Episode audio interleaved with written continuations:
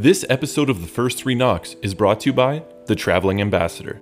With thousands of design options, The Traveling Ambassador can help design and produce your next commemorative challenge coin for your lodge or district.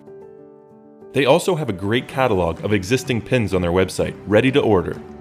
Check out their collection at www.thetravelingambassador.com.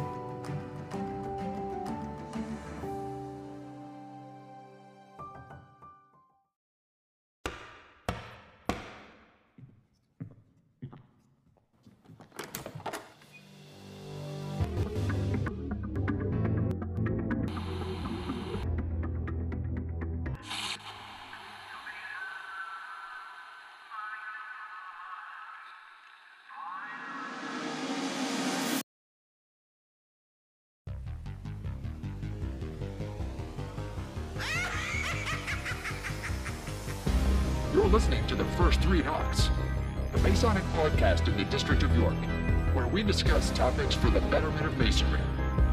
The opinions discussed in this podcast are those of the individual and do not represent the views of Grand Lodge or any other Masonic body. Now, here are your hosts. Good evening, brethren. Good evening. Hello. Welcome to Temple Tuesdays.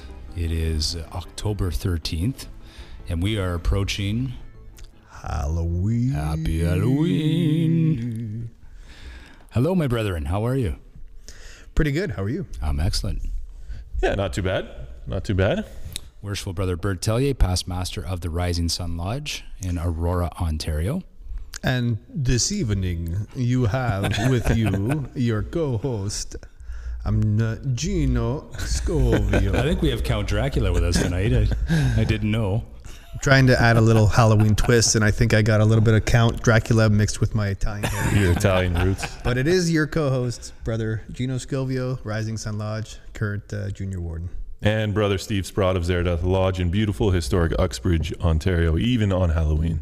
Ooh, especially Halloween. He always puts that in there, right? Yes, he does.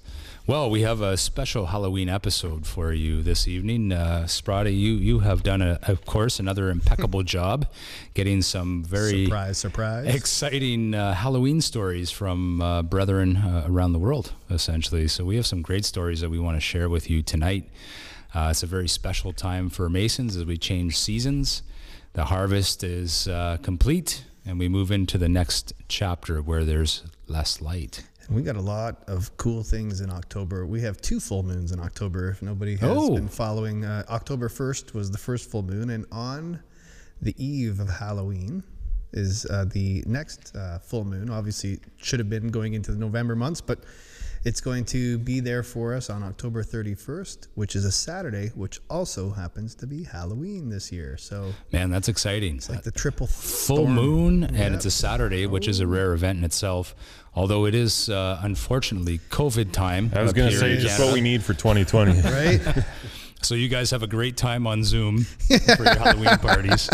Enjoy your You know, virtual been parties. A lot of, I think, uh, well, we haven't got the final yes or no yet here from our local authorities and, and municipalities and province and whatnot. But uh, um, I think so far some of the townships are doing pretty good in recognizing that they're still going to have some obvious Halloween festivities going on here in Aurora. We have the haunted greenhouses. Uh, they normally do a big theme in uh, Sheppard's Bush, just around the Oh, corner. yeah. But uh, they've they've moved it to the greenhouses to make it a bit more safer for everybody. And uh, there's also goodie bags you can purchase, which is apparently a nice little uh, toys and little gifts and treats that will last an entire week. So not just one night of candy, a Oh, whole neat. week of candy. So Oh, that's cool. and I'm sure that most people will still try to do what they can within what we're allowed to here in Ontario and, and beyond. So, but there's going to be a lot of parts of the world. I'm sure our friends south of the border are going to still partake in certain uh, degrees of Halloween. So, as we always say, be safe, be good, and uh, check all that candy. Yeah, enjoy. Enjoy. Hey, Sprotty, I was thinking, you know what I'm going to miss the most this year in our, our COVID year is uh, the Halloween haunt at Canada's Wonderland. That was uh, that was one of our yeah, they did a good job. Traditions. Yeah, yeah. I don't. I wonder if any of the other uh, U.S. parks are open for it yeah. because they have it all over, and uh, you know Knott's Berry Farms and all that. So, would be interesting to see. Yeah, I mean, that was always a highlight for people. Yeah, for sure. We bring our daughters, and uh, they of course lose their minds because it's scary. But But, uh, it might not be scary, but uh, I know Vaughan, which where Wonderland is in, they have um, a drive-through Halloween lights display right now. Oh, Yeah, Oh, that's kinda cool. It's uh, pretty Yeah. cool. And so again, we were thinking of maybe visiting it. I've seen some people post some pictures, although I'm sure you're not really allowed to post too much.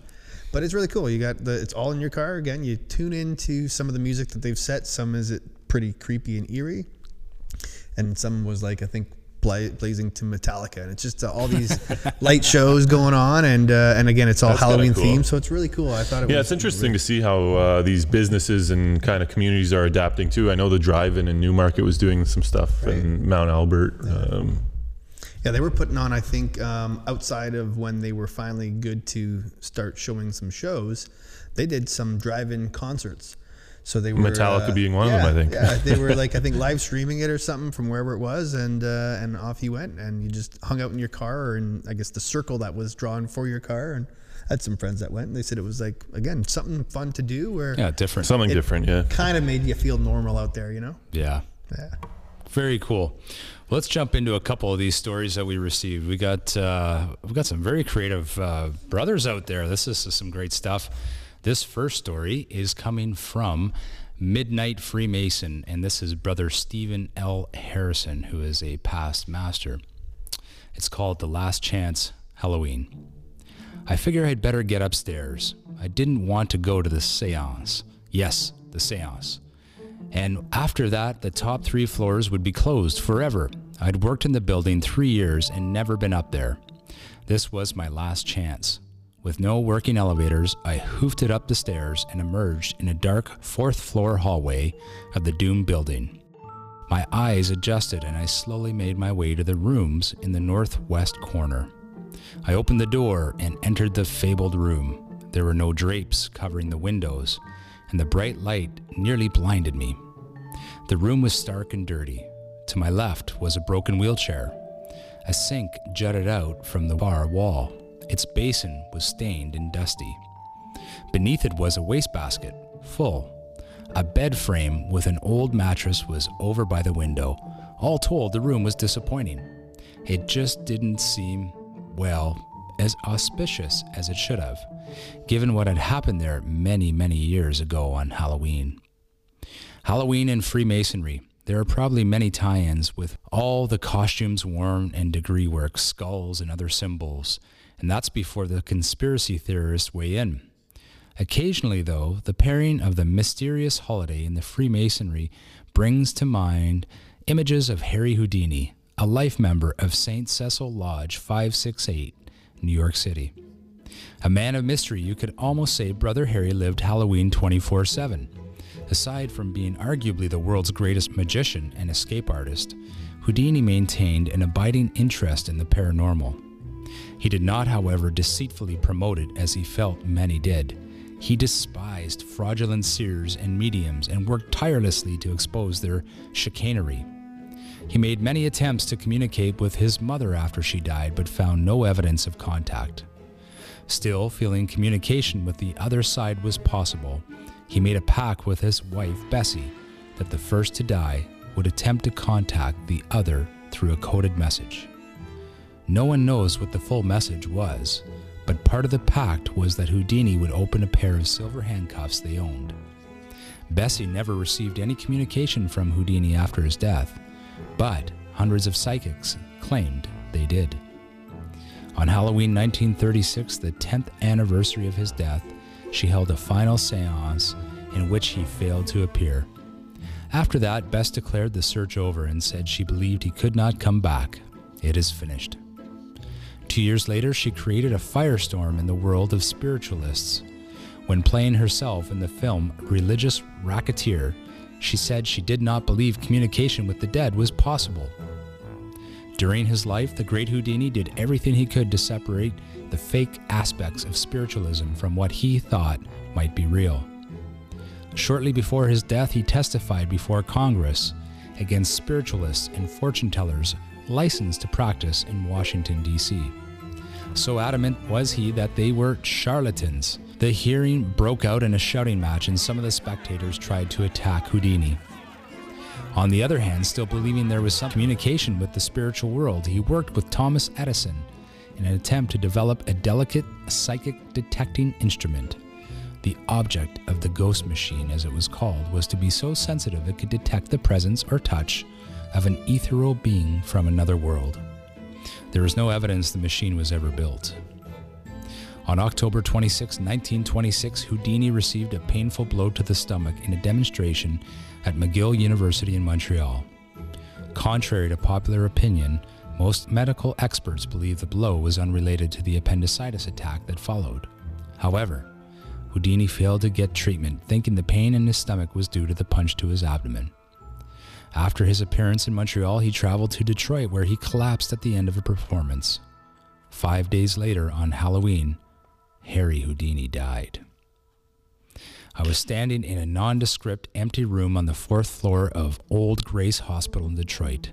The building, once considered progressive and modern, had deteriorated to the point that it would be torn down in a few months. I ran the information technology department downstairs, and once my group moved out, the wrecking ball moved in. I soaked it all in. Somehow, it just didn't seem that special.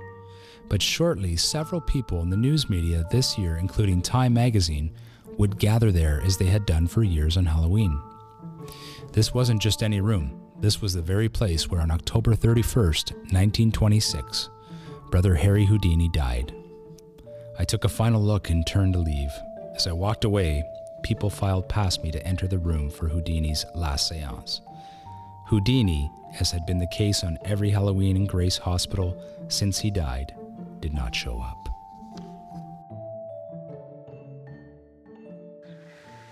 Mrs. Houdini, the zero hour has passed.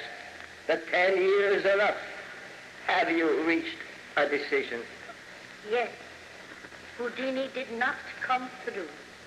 My last hope is gone. I do not believe that Houdini can come back to me or to anyone.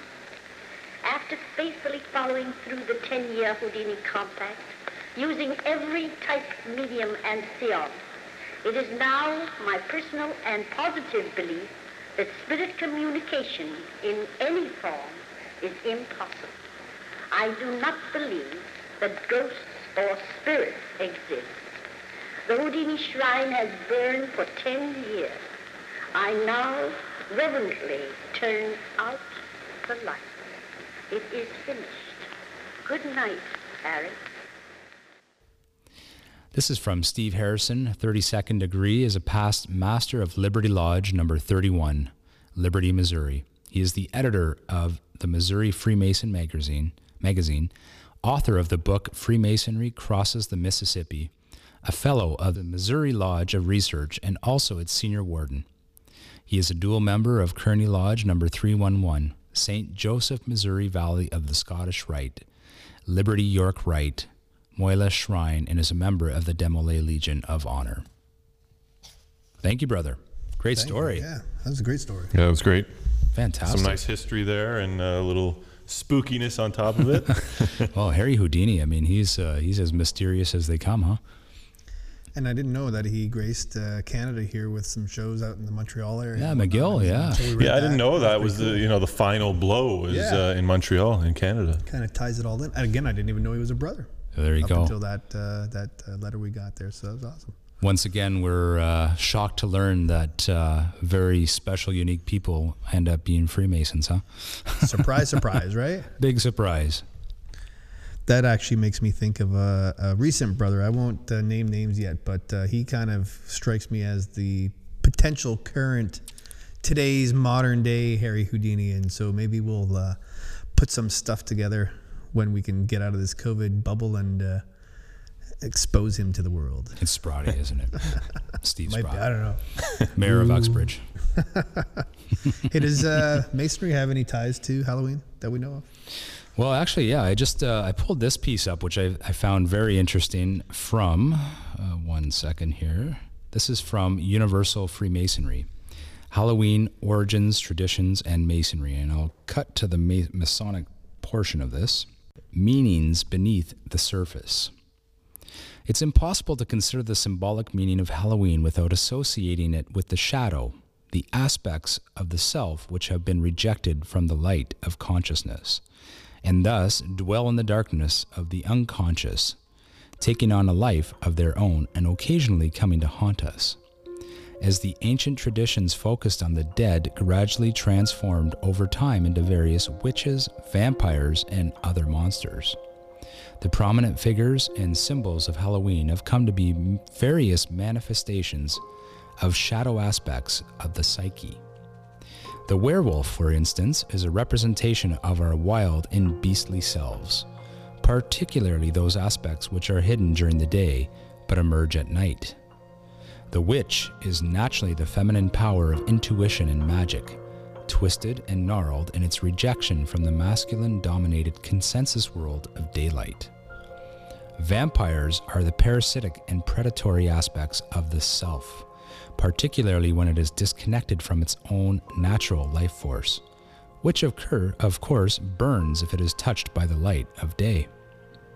Frankenstein can be seen symbolically as the monstrous alter ego created by the intellect in its rejection of the mysteries of femininity, spirit, emotion, and the need for human relating. Our willingness to celebrate, dress up as, and thus embody these shadow elements then can be seen as a way of facing and embracing these various neglected or rejected aspects of ourselves, and thus transforming them with the light of consciousness. Understanding their symbolic meaning is the next step beyond simply reveling in their spooky stories and ghoulish aesthetic. Thus, although the two are not often connected, we can find in Halloween the sacred Masonic principle from darkness to light. Well done. That was well written. Yeah, that was really good. This is uh, from, uh, as I said, Universal Freemasonry, and this is written by Jonathan Dinsmore. Uh, it was presented a year ago. So really, really good piece of Masonic uh, work on Halloween. We literally have like little ties into pretty much every little piece here and there, right? Mm-hmm. We just did our Thanksgiving this past weekend, and I was trying to do some research, and we talked about that. And uh, there was a little bit of the cornucopia, which is what our deacons wear. Uh, no, our um, stewards, sorry, Yeah. the stewards of the craft. So yeah, it was kind of had a little bit of tie in there and whatnot, but uh, yeah, I think every season or every little holiday has some form of uh, Masonic tie-in, or maybe something we took from it that we present in what we do here. Yeah. Yeah, it's really incredible. I mean, Thanksgiving in Canada here was our Thanksgiving this past weekend, and uh, we had a lot to be thankful for We did, this year. we did. How did you celebrate, Gino?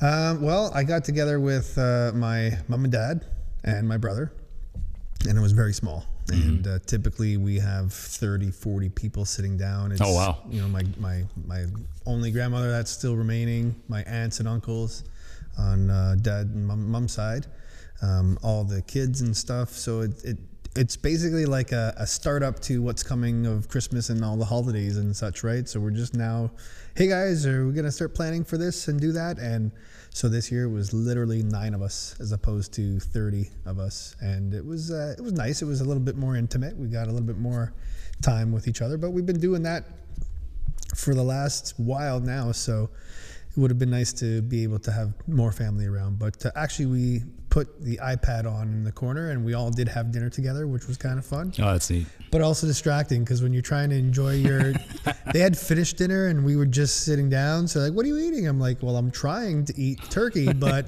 You keep talking you keep me. talking. So can someone Why accidentally cut the? Wi-Fi or something? I don't know, but it was fun. Uh, how'd you guys do? We were up in uh, Collingwood visiting my uh, mother-in-law, and uh, we went out and did a hike up in the Blue Mountains, which was beautiful. I got to tell you though, it was busy. It, it was shockingly busy. Yeah, Uh, well, pe- people aren't going away, you Yeah. know, leaving the country, yeah, traveling everyone's to see stuck family. here, right? Yeah. So, and I, I imagine a lot of folks from Toronto trying to get out of the city Yeah. just to get a little bit of fresh air, and uh, they were in Blue Mountains this weekend. I can tell you that. How about you, Sprotty? Uh, it was pretty low key for me. Uh, I, a lot of people on Jess's side, uh, you know, they were still iffy about COVID and all that, and uh, some of them work in more high risk sectors.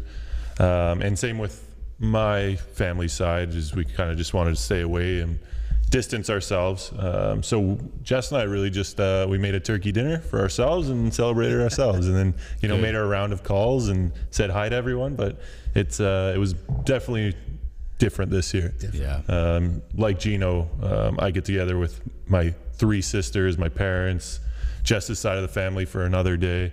And usually, you know, over the span of the, the three days, we're seeing, you know, 25, 30 people. So Right. it was different seeing, you know, just Jess. So yeah, that's the other. Normally we do again a whole round, so we have like four or five different Thanksgiving dinners within that weekend, mm-hmm. and it was just the one. It was nice, like quaint, intimate, and we made do. We made do. Good. Good. It's funny how you said about everybody being up north too. I remember uh, recently a colleague posted she works up north, up in the cottage country, Oh yeah. and uh, she was saying, I think it was two weeks ago. We still had a little bit of some nicer weather on weekends, and they closed down Algonquin Park because there were too many people trying to go Wow. on the hiking trail. Really? She's in all the years she's lived up there, and, and any history she tried to look, they've never had it shut down to the That's public incredible. like that. wow. So if you didn't have a campground or were going to the campground because you paid for your permit, they weren't letting you in anymore. And the picture she sent was just hundreds of cars on both sides of the two lane road, just because you know what I mean. They're not gonna let you in there, but there's still a trail through the forest, right? You find your way. But it was just again strange times. And I have Yeah. a cousin who works out in the Muskokas, and obviously Muskokas are beautiful for anybody that uh, doesn't know them. They're again northern Ontario here, and uh, especially Our this time cottage year. country. Cottage country, Yeah. and the foliage obviously is just so stunning. And for some strange reason, I don't know, as I said, if it's more because of COVID and we are stopping to smell the roses, but the vibrant colors that we're seeing this year, I don't know that I've noticed them before. So vibrant, you know, like they're really standing out. But uh, same thing, he said, you know, you get your seasons, but now is kind of when we're starting to see a little bit of a dip, and it's full steam ahead. Wow. Like we've not had a break at all, so Wow. it's been going good. Well, there you But go. uh, I'll uh, get into the next story from our brother. However, I want to just quickly share here at the Rising Sun Temple, or the Aurora Masonic Hall that we also refer to. It was built in 1877, and um, I have not. Uh, I've not personally heard, although I've heard the odd thing here and there. We have an old building; it's 143 years, and there's a couple of brethren in here that suggest that we have a little bit of a spirit that is uh, a very friendly one. Uh, you might feel some pre- well, Doug's always with us. We know that, but uh, and I don't know. We tried to look on the past masters board to see if there was a past master. Apparently, the guy's name is George. I don't know if that was just a nickname they gave him or something. But every once in a while, you hear some footsteps upstairs oh. uh, and and or you Which is just an attic, right? Just an attic. Yeah. we have like our lockers up there, and you know, when especially, I mean, I'm one of the people on the the, the board here for the Temple Corporation, so obviously do a little bit of the caretaking. So I come here often and here a little bit alone and. You and as I George said, I haven't, time. Uh, I haven't. Uh, I I could feel that there's a good presence, but I, I haven't heard or seen anything float around yet. But it's there are claims that we have a, a friendly uh, visitor here, and Oh, he does uh, Brother watch Casper. over. And so far, it's been good. Apparently, thing, some things have been knocked over, some things have made noises, but nobody's really. Mostly when the ritual's poor. Ah, there you go. Right. so that leads me into our next story. uh, worshipful brother Michael Joyner, past master of Richmond Randolph Lodge number 19 in Virginia, writes Good evening, my brethren. I would like to share a few stories regarding Mason's Hall in Virginia, which I should first tell you is the oldest lodge building in America that is exclusively for Masonic purpose.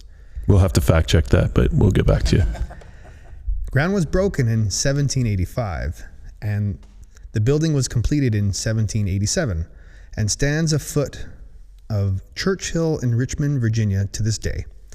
Richmond Randolph Lodge number 19 has been meeting in the Blue Lodge room on the third floor for 233 years. Wow. And we are also the current caretakers of the historic grounds. The hall also once served as Grand Lodge of Virginia from 1786 until the late 1870s. I was fortunate to be the worshipful master from 2015 to 2016. Our first story begins on the third floor when we were having lodge practice one evening. No one was in the temple but a few officers. From the candidates' room came a very loud bang. When we went to check it out, a two story ladder had been moved from one side of the room over eight feet to the other side of the room, and the candidate's cable tow was swaying back and forth as if it had just been placed back on the wall. We suspect it was our 19th century caretaker, Uncle Josh, doing a little straightening up around the building. As you can imagine, the old building often requires lots of maintenance. My brethren have reported strange feelings over being watched while puttering around the building by themselves late at night. The second most common apparition would be the past Grand Secretary, also from the 19th century, Right Worshipful and Dr. John Dove. Remembered as a dapper dresser, he has been seen descending from the main floor down into the basement dining room, where he will throw a glance at industrious brothers, then proceed a walk through the exit door. Sometimes he is an unfocused, glowing silhouette. Other times he can be visible in a top hat and tails. My last tale takes us back to the dressing room on the third floor. Some paranormal investigators have gotten recorded EVP voice messages from a young boy who lived across the street from the hall in the mid 19th century. The fading horses and mule logo is still visible across the way where he lived. The home where he resided until passing away from a childhood malady. When listening to the radio recording, one sentence can clearly be heard The Masons let me play here, in a strong English accent. One night, I was first to open the lodge for degree work. I went to the dressing room to change for work from my work's clothes into a suit and tie. As the sun set from behind me, I heard a low but clear sound of a young boy with a slight cockney tone say, It's good to be here. I searched the building and I was very much alone. There are just a small number of unexplained incidences that have led to Mason's Hall being dubbed by local ghost hunters the second most haunted place in Richmond. And again, that comes from worshipful brother Michael Joyner. Thank you. sir. Wow, that was well done. Wouldn't want to be in that lodge by myself. That's a little bit. It's a lot of. There's It's a little bit more than just George floating around there. There's like competing uh, apparitions. But I liked how they were able to kind of peg some of the well the the right worshipful brother, uh, the Grand Lodge secretary. Mm-hmm. That was kind of cool. yeah. Yeah, absolutely. There's some nice images online if you go to their website. I, I don't think the website's on there, but they're, I searched up the uh, the lodge online and saw some really cool, old, spooky, kind of creepy photos. If anyone wants to look those up, I think we have one more uh, ghost story here, correct? yes, we do. Or tale of the crypt, or tale of the lodge room, or whatever we want to peg it. But uh, before we do that, because I don't want to, I mean, again, we want to kind of keep that nice momentum going. I'm just going to shout out real quick our lapel uh, spin, Yeah. our lapel pin sponsor. I'm a little tongue tied there. I guess these uh, scary stories have got me a little looped out here. Um, so this, uh, this again, brethren out there who have uh, invested in the, the first three knocks and help us out with your your sponsorship, we, we truly appreciate it as as we always do. And this uh, episode is sponsored by another local brother, uh, brother Rob Lawrence. He hails all the way from Sutton, Ontario, out of Malone Lodge number five one two. Brother Rob Lawrence, we thank you. Thank you, Brother Lawrence. All right. Uh, this next story comes to us from Joseph Schultz. He is a worshipful brother of, uh, worshipful master of St. John's Lodge number two. Wow, that's uh one of the originals, huh? In New Castle, Delaware. Uh, he wrote into the podcast when he heard we were doing this episode. So thank you, uh, worshipful brother Joseph Schultz. Worshipful Brother Joseph reported to us that the members of his lodge for generations have always felt a presence in the lodge room when conducting ritual. Some brethren have even reported hearing indistinct whispers in the middle of giving their pieces of the tiled lodge in the tiled lodge during a degree. Brethren describe it as someone standing right behind them on the open lodge floor, leaning in and whispering right into their ear, almost as if the voice is correcting their work.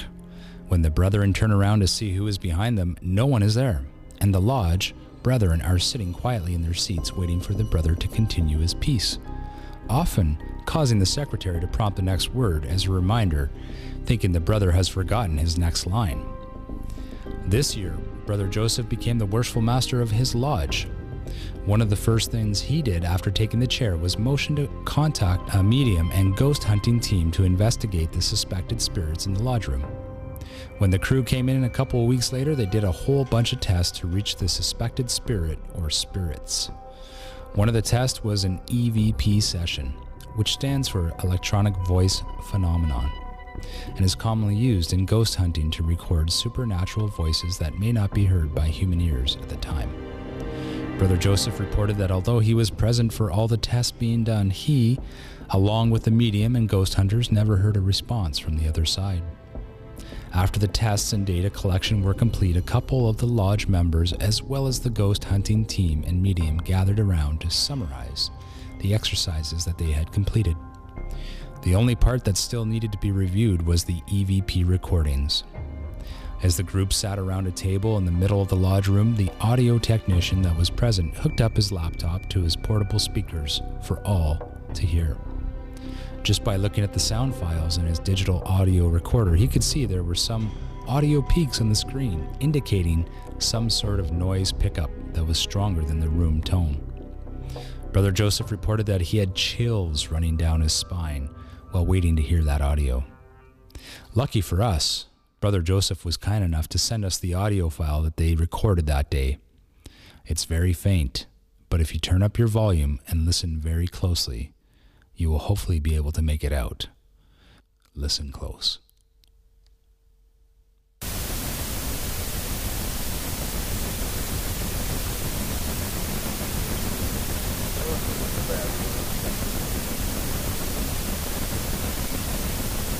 That's not how we did it in my day.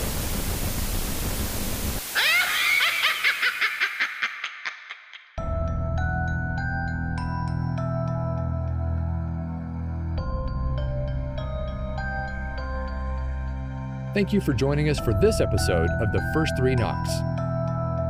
Happy to meet, sorry to part, happy to meet again.